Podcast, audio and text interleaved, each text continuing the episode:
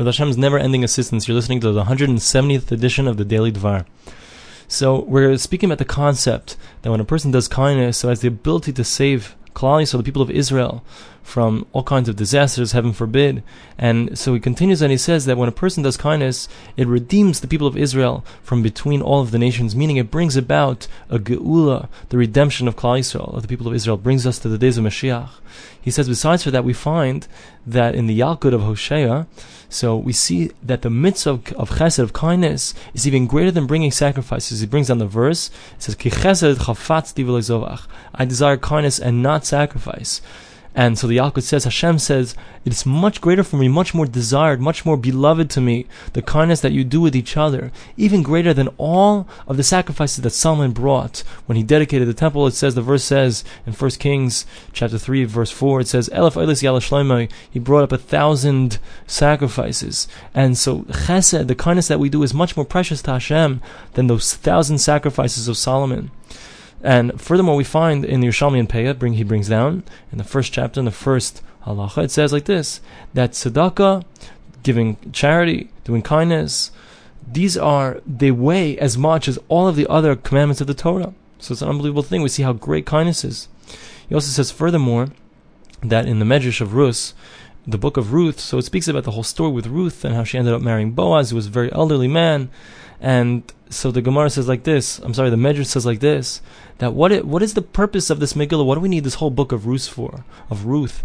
It doesn't really teach us anything that has to do with Isser and Heter, has to do with commandments. What's the purpose of it? It's to teach you the incredible reward for someone who does kindness. Because we see that Boaz, because he did kindness, that he merited that David, King David, would come out of him. And David himself, we must remember, was somebody who Hashem promised that from him would come all of the future kings of Israel, and from him for all times, and from him would come Mashiach, the ultimate, the final king over the people of Israel. And therefore, this all comes in the merit of, of doing kindness. Furthermore, he brings down that the rains, they come down in the merit of the kindness that people do with each other. This is he brings it down from the Yerushalmi and Taanis. And another thing that happens is a person can be saved from death, even if heaven forbid he has been the the heavenly courts have found him that he has to he has to be killed. But when a person does kindness, when he does chesed, it's an unbelievable thing. It's ability to save him from from certain death. Another advantage of doing kindness, says the Chofetz Chaim, is that when a person is involved in kindness, so it actually has the ability, the, the protective power to prevent the Yetzer Hara, the evil inclination, from affecting him. He can be saved completely from his Yetzer Hara. And he brings down the Gemara in Avodah Zarah. There it says on Beis that praiseworthy is the people of Israel that when they're involved in learning Torah and doing kindness, so their evil inclination is given over into their hands, and they're not, heaven forbid, given over into the hands of their evil inclination.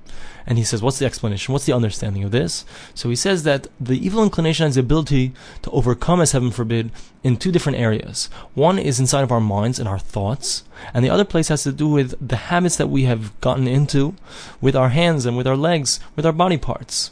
So now, when a person is involved in Torah, so he is actually coming and he's being Makadish, he's sanctifying his mind, he's sanctifying his thoughts. So by sanctifying his thoughts and his mind, so he combats the evil inclination that wants to overcome his thoughts. And when a person is involved in chesed, so when a person does kindness, so he's moving his arms, his whole body gets into the chesed, gets into the kindness. So by doing this kindness and going on the path, the way he puts it is the path of Hashem, he brings on the verse, This kind of kindness is referred to as going in his ways, the ways of God you should teach over, Hashem says to Moshe, should teach to them, the people of Israel, the way that they're supposed to go in. This is all going on the, the, the, the way of kindness, the good way, the way of kindness. And thus, when a person goes in this way, so he protects himself, he is Mekadesh himself, he sanctifies his whole body by doing this kindness, and therefore he prevents the Yetzer Hara, the evil inclination, from having any kind of control over him. And rather, the Yetzer Hara is given over into his hand. The Yetzer Hara is given over, the evil inclination is given over into the hands of a person who surrounds himself with kindness and with Torah. Another thing that happens, says the Chofetz Chaim, when a person involves himself in kindness constantly, so he merits because of this to have children who have tremendous wisdom, who have tremendous wealth, and who know a tremendous amount of Torah.